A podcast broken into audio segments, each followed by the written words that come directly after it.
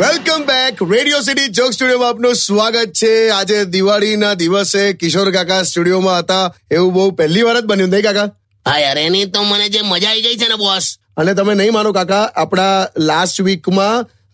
Comment સેક્શનમાં એક ભાઈએ એવું કીધું પણ છે કે તમે એકવાર દિવાળીમાં બોન્સાઈ કોઠી ફોડી હતી સ્ટુડિયોમાં હાલા ત્યાં જ ફોડી હતી હોશિયારી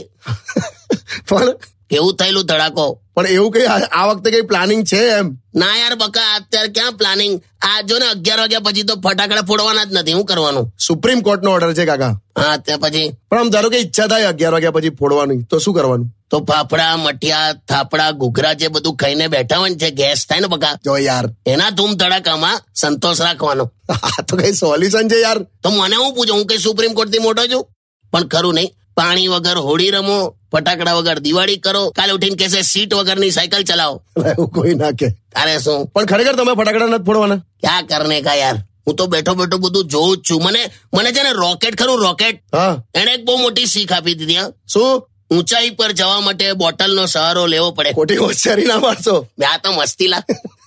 ચલો તો મિત્રો આપ સૌને ખૂબ ખૂબ દિવાળીની શુભેચ્છાઓ બી સેફ ઘરના લોકોને પણ સેફ રાખજો અને ઉત્સવ મનાવજો ખુશી રાખજો બીજું કઈ કહેવાનું ના આવી ગયું આમાં બધું લાય તો ત્યાંથી બાઇટિંગ લાય હે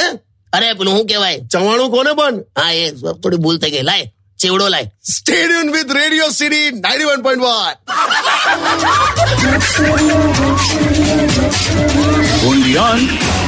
Radio City.